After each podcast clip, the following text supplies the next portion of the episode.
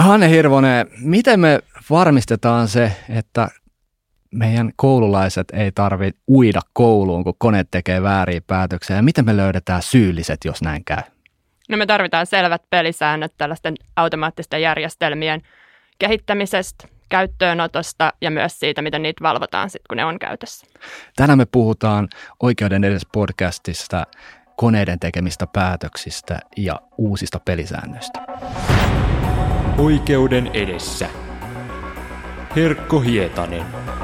Hei, tervetuloa kuuntelemaan Oikeuden edessä podcastia. Tänään meillä on erikoisjakso, jossa on Legal Tech Labista Helsingin yliopistosta tutkija Hanne Hirvonen. Ja tänään me jutellaan siitä, niin että pitäisikö meidän antaa tuomarin toimivalta ohjelmistoroboteille, tunteettomille paskiaisille, jotka valvoo lakia ja pitää huolen niin, että meidän oikeudenmukaisuus toteutuu. Hanne, pitäisikö? Tosi hyvä kysymys ja kiitos, tosi kiva olla täällä tänään juttelemassa tästä aiheesta. Ehkä vähän laajennan näistä tuota tuomareista ylipäätään automaattiseen päätöksentekoon ja niihin kysymyksiin, missä ö, meidän yhteiskunta voi hyötyä siitä, että päätöksiä tehdään automaattisessa menettelyssä versus, että ihminen valmistelee päätöksen ja sitten antaa ikään kuin jokaisen päätöksen yksitellen. Niin, Onko meillä erilaisia päätöksiä? Oikeudellisia päätöksiä tosiaan on erilaisia ehkä. Joo, joo, mun mielestä meidän kannattaa tässä alkuun ylipäätään puhua vähän päätöksistä ja, ja ainakin mä mielelläni selvennä, minkälaisista päätöksistä mä puhun, kun mä tässä tätä keskustelua käyn, koska automatisointi esimerkiksi, no siihen liittyy ihan valtavasti erilaisia päätöksen, päätöstyyppejä, mutta mä en esimerkiksi puhu siitä, että pitäisikö itseohjautuvan auton kääntyä nyt vasemmalle vai oikealle – jonkun sensoridatan perusteella. Niin, eikö sekin, sekin oikeudellinen päätös siitä, niin että saako, saako ajaa johonkin suuntaan ja näitä me tehdään, ihmiset tekee joka päivä ja mm. niin sitä valtaa ollaan antamassa osittain jo ja annettukin. Onko meillä jotain muuta sellaista valtaa, jota me ollaan annettu jo koneille, jotka tekee tällaisia oikeudellisia päätöksiä joka päivä?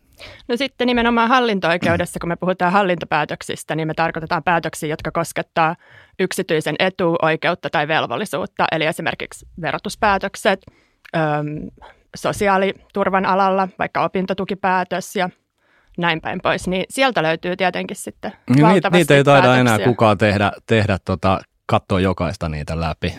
Toteutuuko siinä, vai on, onko siellä ihminen sitten taustalla lopulta? Mm, no tässä on vaarallista vähän yleistää, mutta mm. tuota, verohallinto esimerkiksi ja Kela myös niin on, on ollut kyllä siis mun mielestä tosi hienosti suunnannäyttäjinä siinä, että millä tavalla voidaan hyödyntää automaatioa, nimenomaan tällaista sääntöpohjasta automaatioa ja, ja siirtää sitten resursseja sellaisiin, ihmisresursseja sellaisiin tilanteisiin, jossa nimenomaan kannattaa sitten ihmishenkilön. Eli, eli siellä on kuitenkin osa niistä tehdään automaatiolla jo nyt?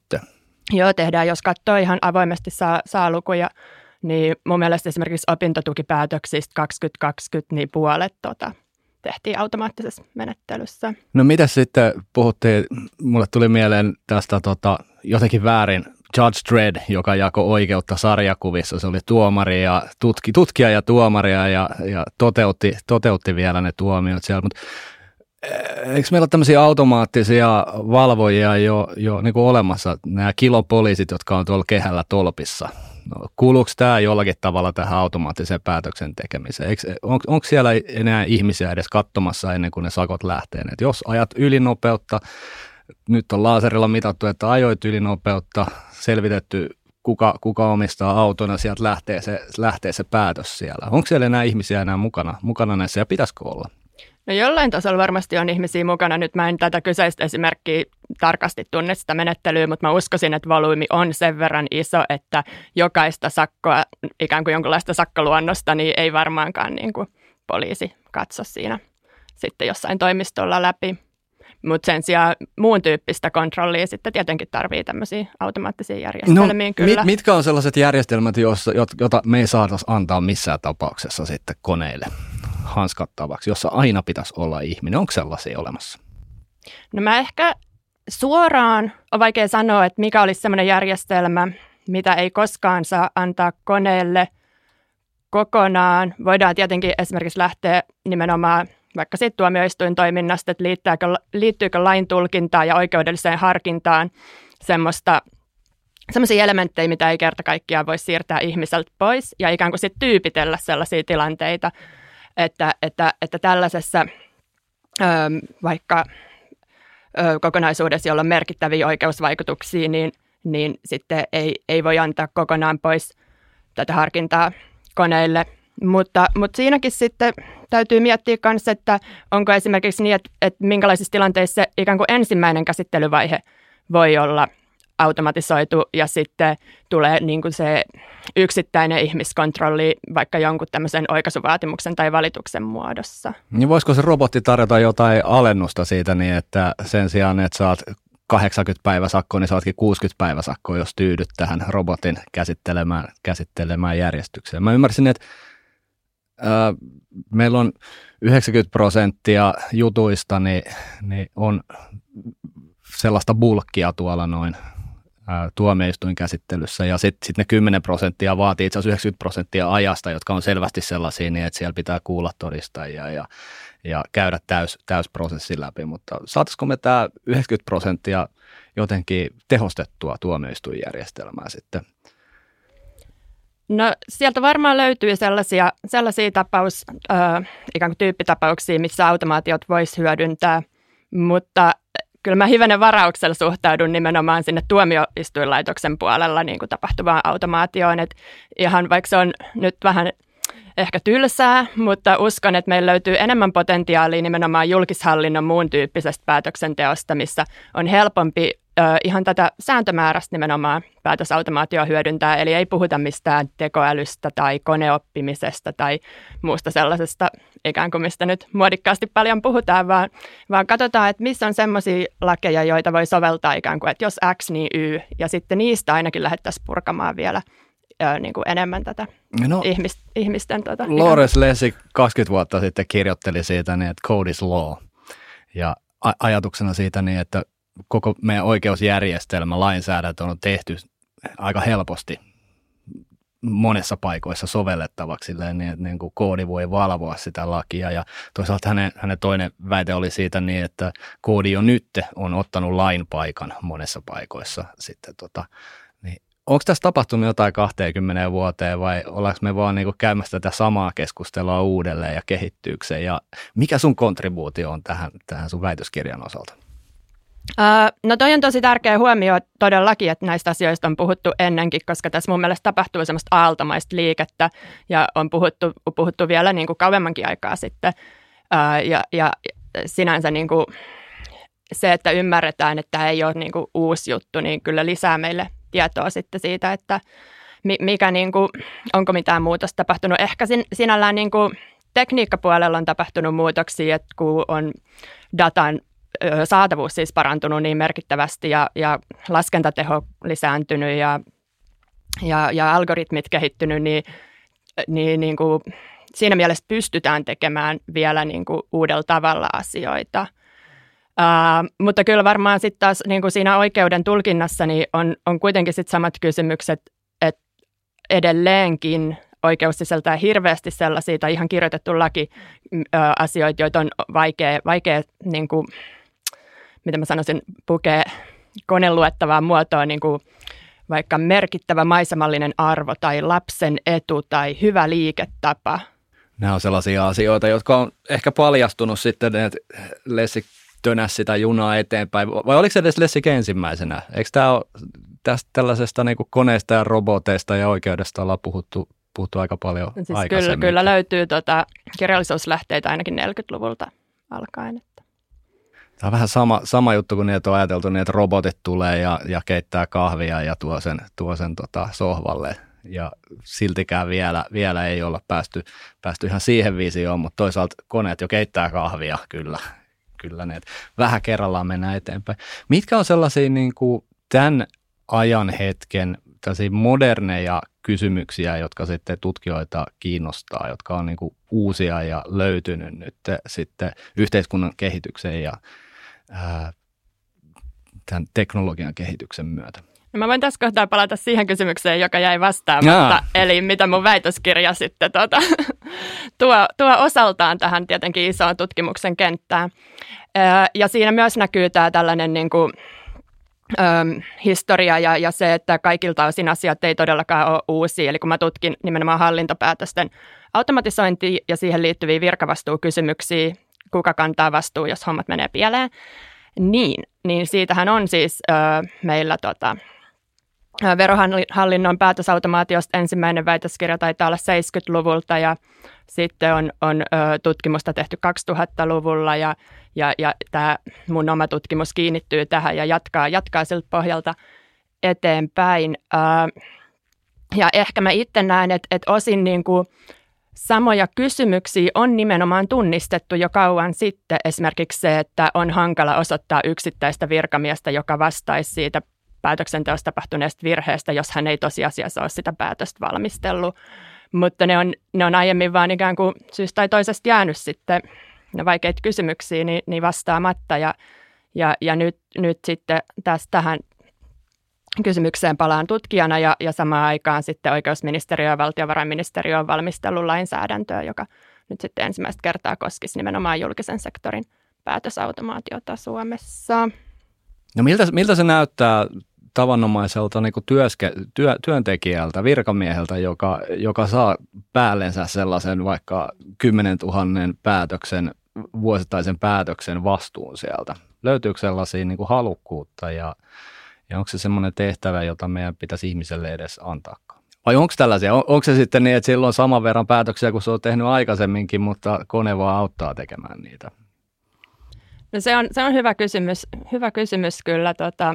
Ei, mulle tulee siis mieleen, sitä vastaamokeissiä tehtiin ja, ja siellä, oli, siellä oli tietosuoja vastaava, joka niin kuin, ei ollut tietoinen tästä näin ja ei ollut resursseja. Ja tietysti se, sen, että paljastuneet jotain niin kuin ikävää tapahtuu, niin se on ihan kauhea fiilis siellä, siellä taustalla. Mä voin kuvitella vaan, että mitä tapahtuu siinä, kun, siinä, kun ihmis, ihminen, joka tota, ei ole yhtään näistä nipusta nähnyt päätöksiä, niin on, on jollakin tavalla vastuussa. Onko siellä sellainen, mä mietin, seteleissähän on, oli aikaisemmin, siellä on allekirjoittaja ja mietin sitä niin, että ei se yksi ihminen tietysti niitä kaikkia seteleitä ole allekirjoittanut, mutta tota, se niin, että sen allekirjoitus on kaikissa niissä seteleissä, niin vähän kuumottava semmoinen fiilis tulisi, tulisi. Hieno juttu, mutta onko meillä samanlaisia tällaisia päätöksiä, joissa, joita on niin kuin tehty ihan hirveä määrä, jossa on niin kuin yksi ihminen allekirjoittajana, joka ei tiedä siitä asiasta lopulta yhtään mitään. Ää, no joo, itse asiassa tällä hetkellä varmaan on niin, että se on niin kuin ihan eri tahoilta tunnustettu ongelma, että ei näistä automaattisessa menettelyssä tehdyistä päätöksistä nimenomaan niin kuin henkilökohtaisella virkavastuulla oikein vastaa kukaan. Et, et siellä on kuitenkin virkavastuuseen kuuluu esimerkiksi myös rikosoikeudellinen vastuu, mihin liittyy sitten omat oikeusperiaatteensa ja pitäisi olla täsmällisesti tietää, että mistä voi seurata rangaistus ja tuntea ne velvollisuudet ja näin päin pois. Ja, ja tämä on yksi niistä ongelmista, mihin tämä uusi lakihanke sitten pyrkii vastaamaan. Eli siellä on nyt tiedonhallintalakiin luonnosteltu kokonaan uusi luku, missä tehtäisiin ikään kuin semmoinen päätösautomaation suunnittelun ja käyttöönoton niin kuin prosessi, ja sinne on laitettu semmoisia kohtia, missä sitten niin kuin pitää nimetä, että kuka tämän on tehnyt, ja käytetään tämmöisiä niin kuin esittelymenettelyjä ja, ja muuta, niin, niin ehkä jatkossa sitten paremmin pystyttäisiin kohdistamaan se vastuu yksittäiseen ihmiseen, mutta mikä se, mikä se vähän, vastuu oikein vähän, onkaan siellä? Minkälainen niin. se vastuu? Mitä siitä voi tapahtua, jos se päätös on väärä? Niin, onko se vahingonkorvausvastuu mm. vai onko se rikosoikeudellinen vastuu vai mitä, mitä pahaa voi tapahtua mitä sille henkilölle? Voi tapahtua, niin. No siis se, se vastuuhan ylipäätään syntyy siitä, jos se, jos se siis toiminut omien velvollisuuksiensa mukaisesti. Eli käytännössä sitten... Jäänyt tekemättä päätös esimerkiksi vai onko se niin pitäisi kiinnittyä siihen. pakko siellä jollakin tavalla? Mutta jos me nyt ajatellaan sitä päätösautomaatiojärjestelmän niin. suunnittelemista ja käyttöönottoa, niin silloin niiden velvollisuuksien pitäisi olla sen tyyppisiä, että, että sitä on vaikka testattu riittävän huolellisesti tai että on varmistettu käytettävän datan riittävä niin kuin, laadukkuus tai muu.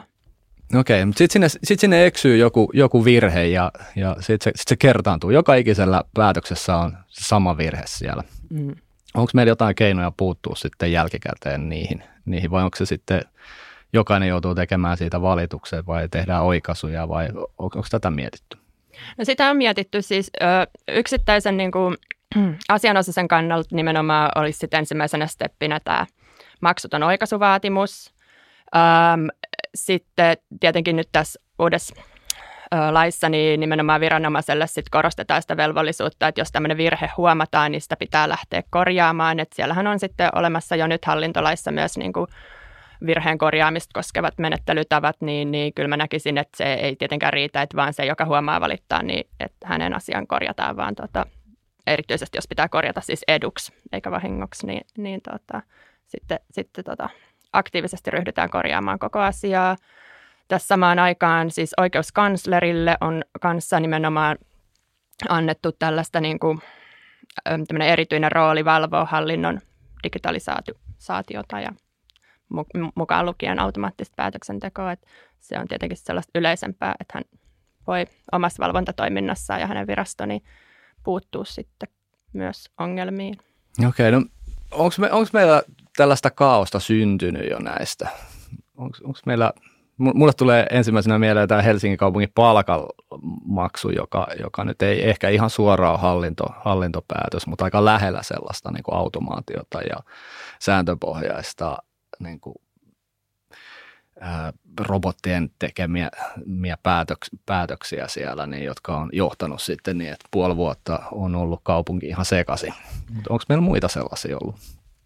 No toi on mun mielestä tosi hyvä esimerkki ensinnäkin siitä, että, jos, että meidän ei pitäisi keskittyä niin kuin mitenkään pelkästään päätösautomaatioon, eikä varsinkaan pelkästään sellaiseen automaatioon, mikä on jotenkin että, ä, alusta loppuun ä, tämä päätös tehdään ilman ä, ihmiskontrollia, vaan, vaan ajatella jotenkin laajemmin näitä niin kuin tietojärjestelmiä ja niiden turvallisuutta ja käytettävyyttä – koska jo se, mitä mulla on nyt ihan vaan uutistietojen, lehtitietojen perusteella niin kuin käsitys tästä mainitsemasta esimerkistä, niin siihen ei sinällään liity tällaisia niin kuin mun tutkimia automaatiokysymyksiä, mutta silti sehän on tosi ikävä tilanne. Niin vuotaako tämä sitten, sä puhuit sitä niin, että sä oot tutkinut niin hallinnollista puolta, eli, eli viranomaistoimintaa siellä, mutta tota, vuotaako tämä, onko nämä samat ongelmat sitten yksityisellä puolella ja onko tätä niin kuin nähtävissä sillä puolella vai Joo, toki varmaan.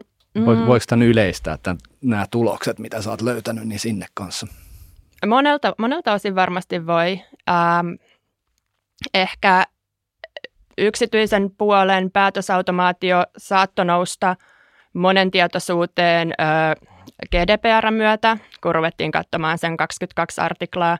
Ei tarvitse mennä nyt sinne tuota, syvälle pykäliin, mutta, mutta tavallaan se ehkä herätti miettimään ainakin toivottavasti, että, että minkälaisissa tilanteissa sitten voi henkilötietoja käsitellä automaattisessa menettelyssä niin, että tehdään päätöksiä, jotka koska no onko se, onko se vuotamassa, vuotamassa sitten sieltä, sieltä päin taas sitten julkiselle puolelle, koska GDPR ei, ei samalla tavalla viranomaisia sitten koske, mutta tuleeko se sitten tämän uuden lainsäädännön kautta Niin, no sakot ei koske, mutta mm. se horisontaalinen säännös, että sinällään koskee 22 artikla kyllä niin, siellä, siellä puhutaan, eikö siellä puhuta siitä läpinäkyvyydestä ja kerro, pitää kertoa, niin, että mihin, mihin nämä on perustunut ja joo. minkä takia tämä päätös on tehty koneellisesti. Joo, joo. ja noin on tärkeitä kysymyksiä, noin on niin kuin, öö, ne voidaan ajatella niin kuin siinä tietosuoja öö, tavallaan niin kuin, mitä mä nyt sanoisin, kontekstissa, mutta öö, ne itse asiassa liittyy myös esimerkiksi hyvään hallintoon yhtä lailla, että pitää tietää, millä perusteilla ratkaisuun on päädytty ja ja, ja, ja jotta voi arvioida sitä, haluatko siitä vaikka valittaa, niin on syytä tietää, että onko se tehty ihmisen vai No onko viranomaiset hyviä tässä läpinäkyvyydessä? Saaks, saaks niissä hallintopäätöksissä niin se äh, kansalainen tiedon jo siitä, niin että millä perusteella tämä, tämä ratkaisu on tehty ja näkyykö se edes kansalaiselle sitten niin, että tämä on ehkä automaattisesti tehty? Onko tämä läpinäkyvä tämä järjestelmä?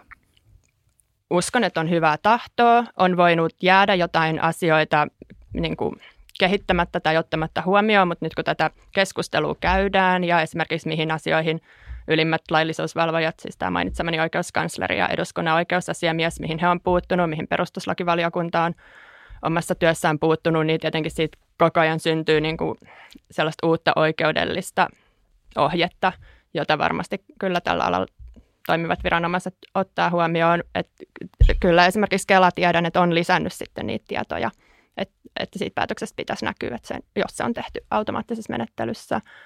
Mm. Onko siellä näkyvissä sitten innovaatiota? Mä mietin, verottajahan on aivan älyttömän hyvä viestimään ja, ja verottaja on niin kuin Suomessa pisimmällä, niin kuin silloin pisin historia tietotekniikan käytöstä jostain niin kuin 70-luvulta ensimmäiset nämä isot koneet, niin, niin ne tuli verottajalle. Aina kun tulee uusi, uusi konesukupolvi, niin verottaja on usein siellä ensimmäisenä ottamassa käyttöön ja se, suuri osa siitä verotuksesta on saatu jo kone, koneell, koneelliseksi. Mutta aika, aika, aika samannäköisiä ne on edelleen ne kaavakkeet, jotka sieltä tulee. Nyt ne on vaan siirretty verkkoon. Mutta onko siellä nähtävissä, oletko törmännyt tällaisen niin kuin legal designiin, joka, joka olisi mahdollista sitten näissä koneiden tekemissä ratkaisussa ja onko, onko siellä näkynyt innovaatiota vai ollaanko me vielä niin kuin liian varhaisessa vaiheessa tuossa kehityksessä? Mä toivon, että niitä innovaatioita tullaan näkemään.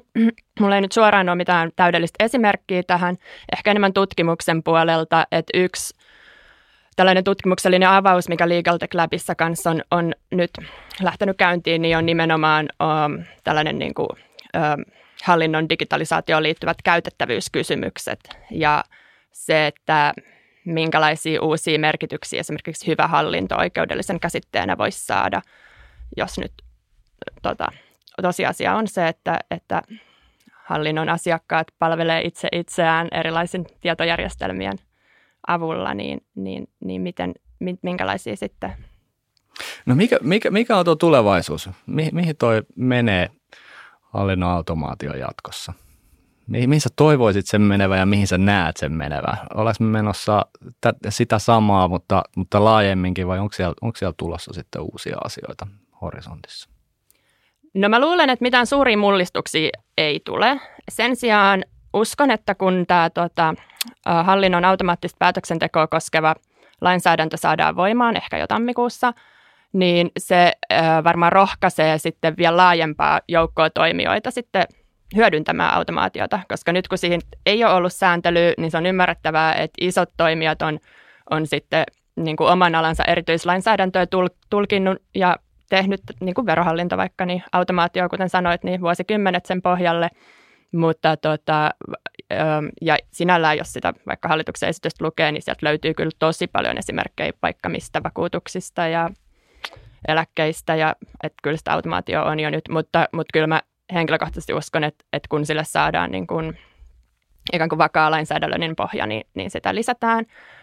Uh, mutta mikä mua enemmän kiinnostaa ja mistä mä en kuitenkaan osaa sanoa, että mitä siellä tulee tapahtumaan, niin on nimenomaan se sitten niin kuin tekoälyn hyödyntäminen ehkä tämmöisessä enemmän avustavassa mielessä, että ei niin, että, että meillä niin kuin koneoppimisen tai, tai jonkun syväoppimisen avulla sitten valtavista data, datamassoista tehtäisiin mun elämää koskevia päätöksiä niinkään niin kuin automaattisessa menettelyssä, mutta, mutta onko sieltä sitten jonkunlaisia niin kuin ennustuksia ö, hallinnon pohjaksi? Ka- kaivetaan jotain tunnuslukuja eri, eri viranomaisten kannasta sitten se päätöksen helpottamiseksi. Näkyykö tämä millä tavalla ensinnäkin kansalaisille jatkossa ja, ja millä tavalla tämä näkyy juristeille jatkossa? Et miten, miten me, jotka asioidaan asiakkaiden puolesta hallintoviranomaisen kanssa, niin muuttuuko tämä jotenkin meille ja miten se muuttuu kansalaisille?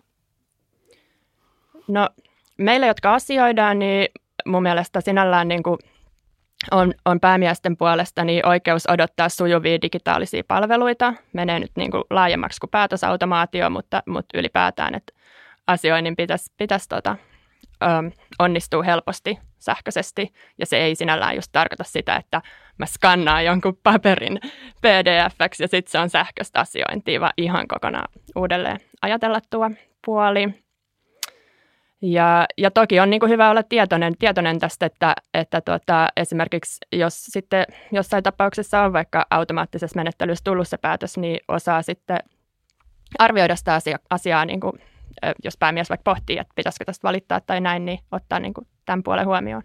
Olisiko se mahdollista kehittää omaa automaatiota? Sillä, että robotit keskustelisivat keskenään ja ajaisi asiaa siellä. Siitä vaan kehittämään. vaikea kuvitella, mikä, mikä se malli olisi, mutta tämä, niin kuin PRHn kanssa, niin se on niin kuin ollut nähtävissä, niin että niillä on kanssa ollut paljon kehityshankkeita ja edelleen siellä skannattuja pdf otetaan vastaan sitten muutosehdotuksina esimerkiksi. Niin, että vaikea nähdä niin, että miten se niin kuin saadaan se automaattinen päätöksenteko tai, tai edes avustettu päätöksenteko siellä niin toimimaan ennen kuin, ennen kuin se data on kokonaan digitaalista siellä. Hmm. Mutta miten se kansalaisille näkyy? Näkyykö se ollenkaan? No kansalaisille se näkyy ensinnäkin siis positiivisesti, että monet päätökset tota, riippuu tietenkin vähän minkä ikäisestä kansalaisesta puhutaan, mutta esimerkiksi itse olen ihan tavallisessa tuloveroasioissa aikoinaan ihan niin kuin verovirastossa asioinut. Ja, ja tällänhän ei tulisi niin kuin mieleenkään, että, että verokortti tulee sekunnin murto-osassa ja, ja, ja veropäätös vaikka lahjaverosta vastaavasti yhdessä työpäivässä varmaankaan ei sitä kukaan ihminen, ihminen tuota valmistellut, kun oli aika tavanomaisesta asiasta kyse ja, ja asiat hoituu nopeasti ja ja sitten lähinnä mitä siihen tarvitaan on se, että sit jos, jos on jotain ongelmia, jos, jos järjestelmä ei toimi tai, tai ei ymmärrä, niin, niin siellä täytyy rinnalla säilyä jonkunlainen niin kuin asiakaspalvelullinen toiminta. Nyt on puhuttu kriisin kestävyydestä. Aikaisemmin, kun meillä oli armeijallinen sitten äh, virka, virkamiehiä leimaamassa papereita ja tekemässä päätöksiä, niin okei, no rakennuksen voi ottaa, ottaa pois pommittamalla, mutta mitäs, mitäs sitten, kun meillä on enää kourallinen virkamiehiä, jotka, jotka sitten koodailee näitä ja rakentaa tätä päätösautomaatiota ja siihen tulee joku virhe. Tuleeko tästä semmoinen niin pullonkaula sitten päätöksille? Onko tämä, onko tämä virhe herkkä ja, ja miten sitä siihen voitaisiin vaikuttaa? No näitä riskejä on varmasti nyt myös tunnistettu tässä tota, jo useamman kerran mainitsemassani lakihankkeessa ja, ja siellä tosiaan tota, on myös sit sen tyyppistä sääntelyä, jolla pyrittäisiin turvaamaan, että viranomainen riittävästi ää, näissä tietojärjestelmissä varautuu, varautuu vikoihin ja häiriöihin ja, ja riskeihin erityyppisiin. Ää, eihän sitä sinällään mahdollisuutta, että tietojärjestelmästä on jonkinlainen virhe, niin täydellisesti voi poissulkea millään tavalla. Mm. Hei, sä puhuit tuosta lakihankkeesta mm. ja se niin, että lainsäätäjä on herännyt tähän niin, että jotain asialle pitäisi tehdä. Onko lainsäätäjä kykeneväinen arvioimaan sitä tulevaisuutta ja tekee säädöksiä? Onko tämä, onko tämä semmoinen liikkuva maali, johon ei osuta vai onko tämä niin kuin mahdollinen hanskata lainsäädännöllä? No jälleen kerran oikein hyvä kysymys. Ähm, tässähän on semmoisia niin kuin tyypillisiä ö, huolia esimerkiksi, että lainsäädäntö laahaa aina perässä ja, ja, ja että, että teknologia kehittyy niin nopeata vauhtia, että sitä ei kannata edes yrittää säännellä. Tai sitten toisaalta myös vähän erityyppisesti, että liikasääntely tappaa kaikki innovaatiot ja, ja ei niin, kuin, niin tai näin, että joko on mahdoton säädellä tai on vaarallista säännellä. Mutta kyllä mä uskon, että siellä, siellä on sellainen niin kuin tila sääntelylle, joka ihan oikeasti parantaa kansalaisten asemaa suhteessa nykyiseen ää, ja joka kuitenkin on sitten riittävän, riittävän niin kuin aikaa kestävää ja joustavaa, että, että tota, sitä ylipäätään on järkeä tehdä. No mitä jos me, meillä on lainsäädäntö sitten, jos sanotaan niin, että näitä, näitä pitää automatisoida näitä prosesseja missä, missä vaan pystytään ja tehostamaan tätä järjestelmää, niin mitä viranomaiset, kykeneekö ne, onko niillä osaamista rakentaa tietojärjestelmiä sitten tämän automaatin tueksi? No tätä ei varmaan voi ajatella niin, että olisi niin viranomaisten jotenkin niin yksin heidän osaamisensa varassa, että kyllä tässä on niin yhteiskunta – yhdessä toimimassa ja varmasti tarvitaan paljonkin yksityisen sektorin osaamista. Niin sieltä varmaan tulee, tulee tota ohjelmistotoimittajat, jotka, jotka mielellään rakentelee niitä, mutta onko tota, tätä on paljon kritisoitu sitten julkista puolta näiden tietojärjestelmien hankkimisesta, niin tämmöinen päätösautomaatio, niin onko tämmöinen helppo hankkia? Onko se helppo speksata? Jos, jos sä lähtisit speksaamaan tällaista, niin osaisitko tehdä sellaisen? Ei ole helppo hankkia missään nimessä. Siis äärettömän vaikeahan sitä on esimerkiksi pisteyttää just näitä käytettävyyskysymyksiä tai, tai, tai et, kun tämä ei niin kuin, tavallaan helposti se järjestelmän niin kuin, ikään kuin hyvyys ö, taivu vaan siihen euromääräiseen, otetaan se halvin tai että miten niitä punnitaan. Niin onko näitä edes olemassa tällaisia päätöksentekojärjestelmiä vai mulle tulee semmoinen fiilis niin, että kyllä melkein pitää rakentaa alusta alkaen sitten. Siis varmasti ainakin niin kuin no just ylipäätään se, jos edelleen puhutaan niin julkisesta sektorista, niin on sitten niin paljon kuitenkin erityislainsäädäntöä, joka koskee sit sitä, juuri sitä päätöstyyppiä tai sitä hallinnon alaa, jolla sitten kyseistä järjestelmää käytettäisiin, että mitään semmoista niin kuin bulkkiratkaisua, että tässä on koko hallinnon päätösautomaatiojärjestelmä, niin on, on mahdoton kyllä. Mutta eikö viranomaiset sitten vaikka, vaikka Viron kanssa tai Ruotsin kanssa yhteistyötä näissä? Onko näitä samanlaisia ongelmia muilla joko, joko ratkottu tai, tai, tai menossa ratkomiseen sitten? Ratkottu ja menossa rat, ratkottavana ö, on varmasti. Mä parhaiten tunnen just nimenomaan pohjoismaalaista kenttää. Kyllähän niin kuin automaatiota julkisella sektorilla pyritään hyödyntämään Ruotsissa, Norjassa, Tanskassa ja nämä kaikki, kaikki on edellä ja, ja kyllä sitten tietenkin löytyy niin kuin lisää tietoa EU-maista ja näin päin pois.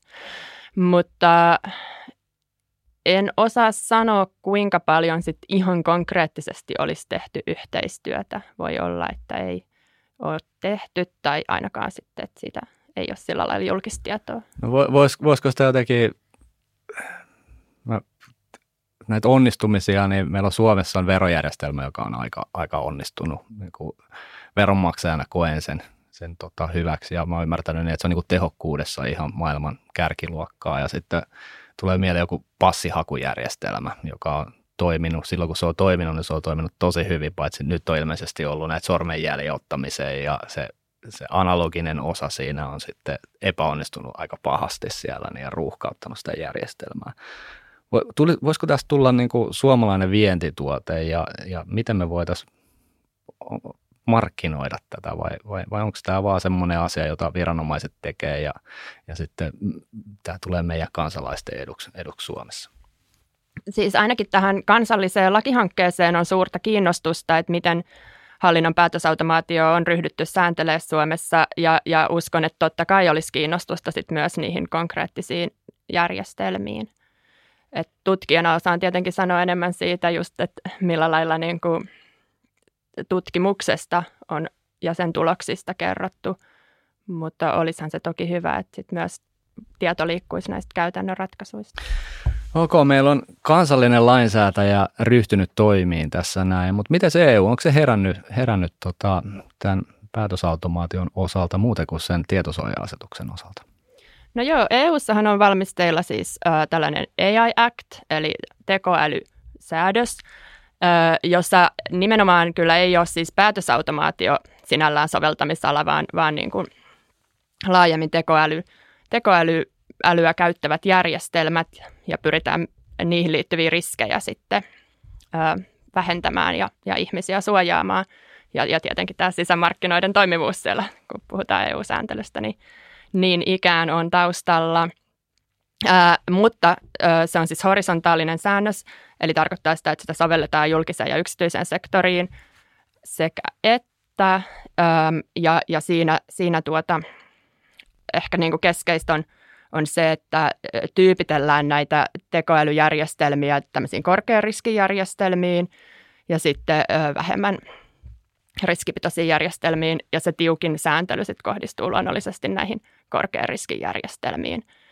Se on nyt vielä vähän auki, että mitä se tekoäly lopulta sitten on, jota tämä asetus tulisi sääntelemään. Siitä on öö, useampi, useampi määritelmä tai sitä on niin kuin, hiottu lähinnä, haetaan niin kuin rajavetoa siinä, että ikään kuin kuinka älykäs sen järjestelmän pitää olla, jotta se tulisi tämän, tämän ää, säännöksen piiriin, ettei, ettei niin kuin ihan yksinkertaisesti. Milloin, milloin se on tulossa ja miten se muuttaa sitten? Um, aikataulu on epävarma, mutta se voisi olla tulossa jo ensi vuonna.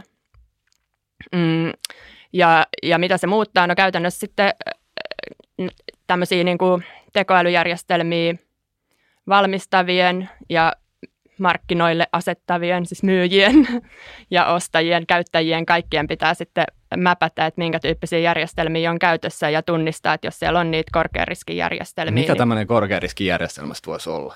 Uh, no se on, se on tota, hyvä, hyvä kysymys niin ikään ja, ja siinä se niin kuin palaa sitten takaisin tähän, että uh, myös päätösautomaatio on ja julkiseen sektoriin siinä mielessä, että, että aika monet niistä esimerkkeistä korkean riskin järjestelmistä itse asiassa tällä hetkellä liittyy niin kuin julkisen sektorin toimintaan, vaikka nimenomaan niin kuin tämmöiset, tämmöiset tärkeiden sosiaalietuuksien jakaminen tai, tai rajavalvonta, öö, mitäköhän kaikkea siellä on, tietyt koulutukseen liittyvät päätökset, niin kuin opiskelupaikkojen jakaminen, No sitten yksityiseltä sektorilta esimerkiksi kulutus- tai noiden luottopäätökset niin olisi korkean riskin päätöksiä.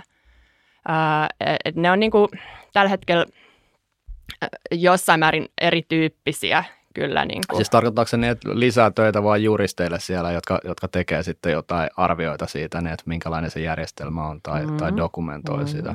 Ensin meidän pitäisi jotenkin osata arvioida, että onko tämä järjestelmä tekoälyjärjestelmä vai ei, ja se on oikeasti tosi vaikeaa juristille, mm, ähm, ainakin itselleni. Ähm, ja, ja sitten jos on, niin sitten toki niin kuin katsoa sitä korkeariskiarvioa, mihin ehkä tyypillisesti sitten juristi pystyy paremmin kyllä ottaa kantaa.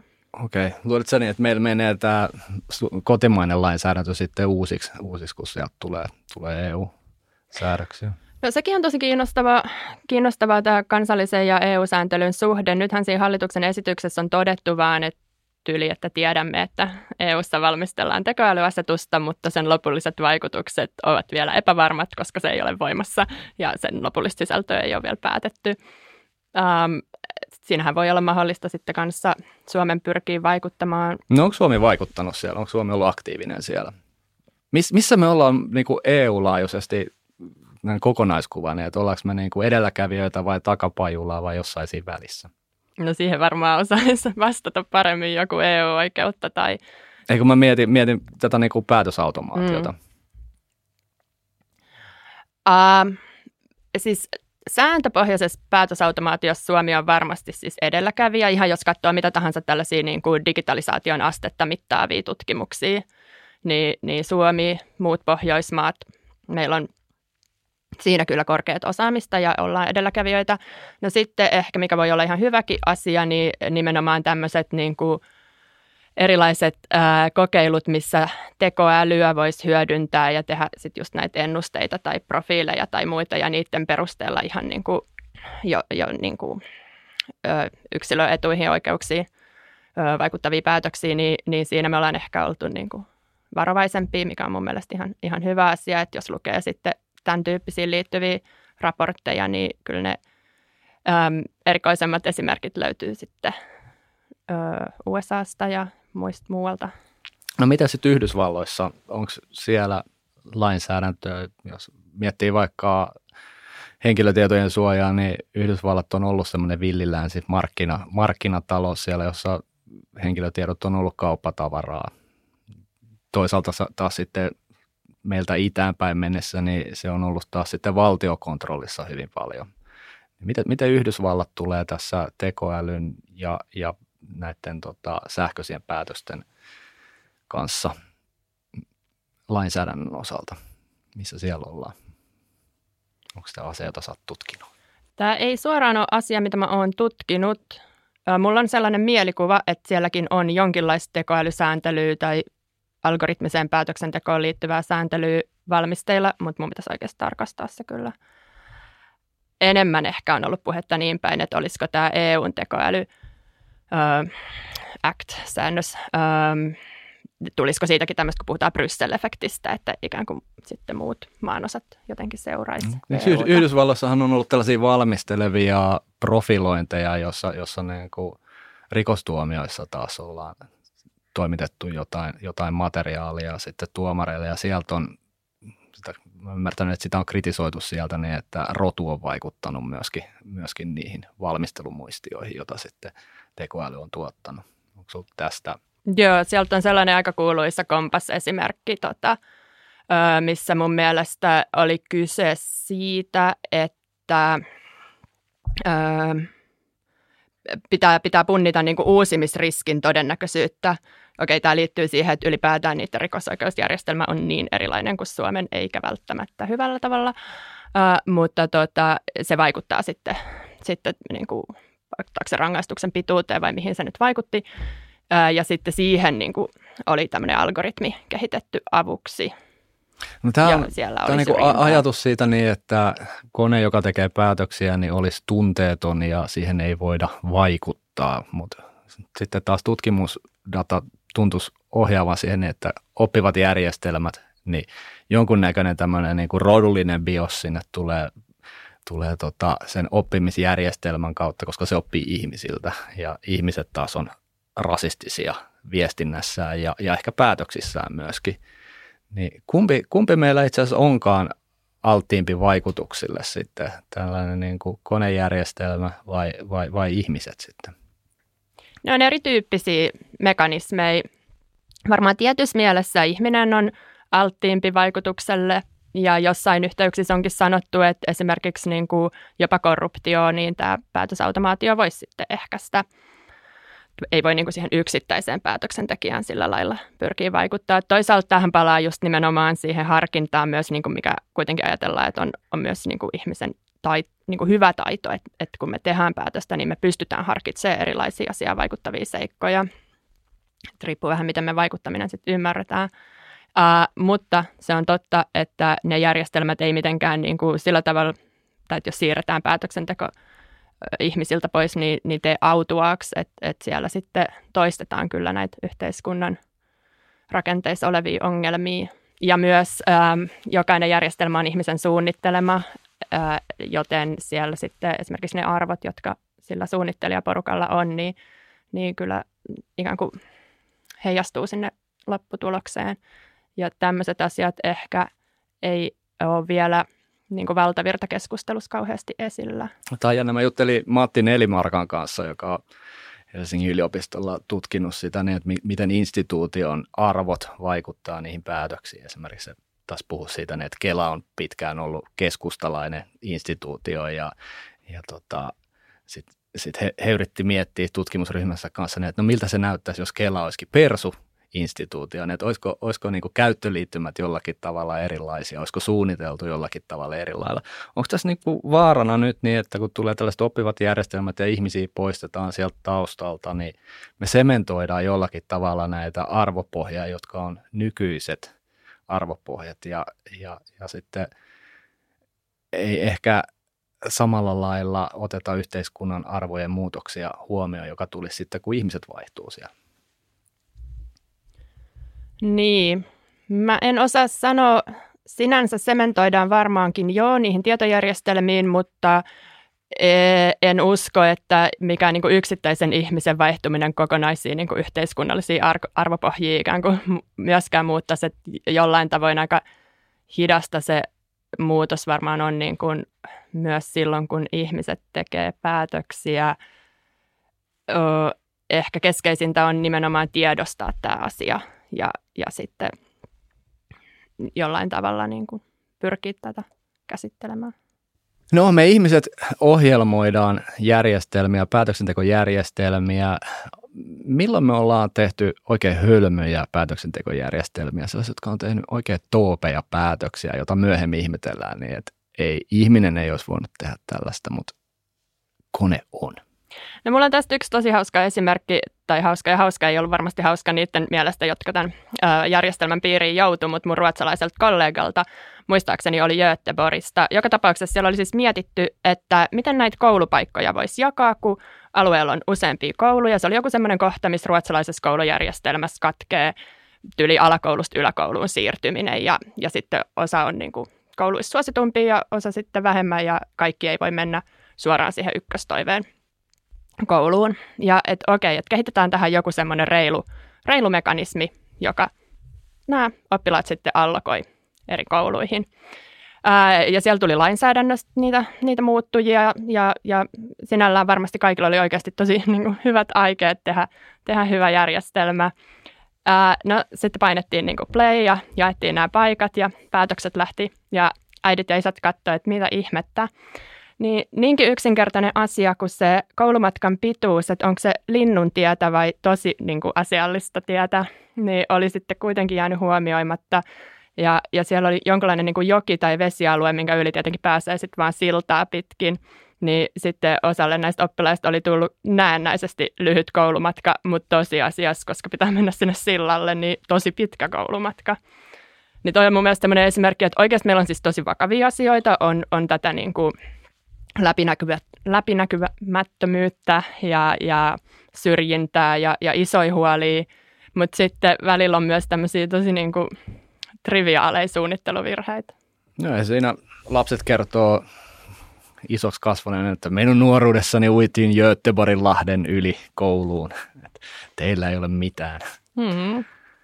Okei, okay, no mitä sille tehtiin? Onko puhuit siitä aikaisemmin niin, että näitä, näitä niin kuin, siihen on varauduttava siihen niin, että näitä virheitä tulee ja, ja onko sinulla tietoa, mitä Göteborgin kouluissa tapahtui? Jaettiinko ne uudelleen vai mentikö sillä, mitä kone oli arponut?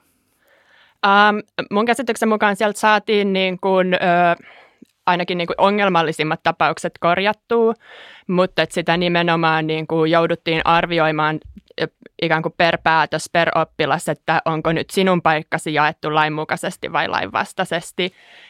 Ja, ja nimenomaan huoli olikin, että sellaista niin kuin valmista hallinto-oikeudellista mekanismia, jolla olisi saanut tätä niin kuin jotenkin koko järjestelmän laillisuutta tai oikeudenmukaisuutta arvioitua, arvioitua niin ei, ei oikein ollut. No kuulostaa siltä niin, että meillä on vielä paljon tehtävää päätösautomaation kanssa. Virheitä tullaan tekemään, ja, ja, mutta kehitystä ja tehostamista on luvassa jatkossa. Tänään mulla on ollut ilo keskustella Anne Hirvosen kanssa päätösautomaatiosta. Kuuntelet Oikeuden edessä podcastia.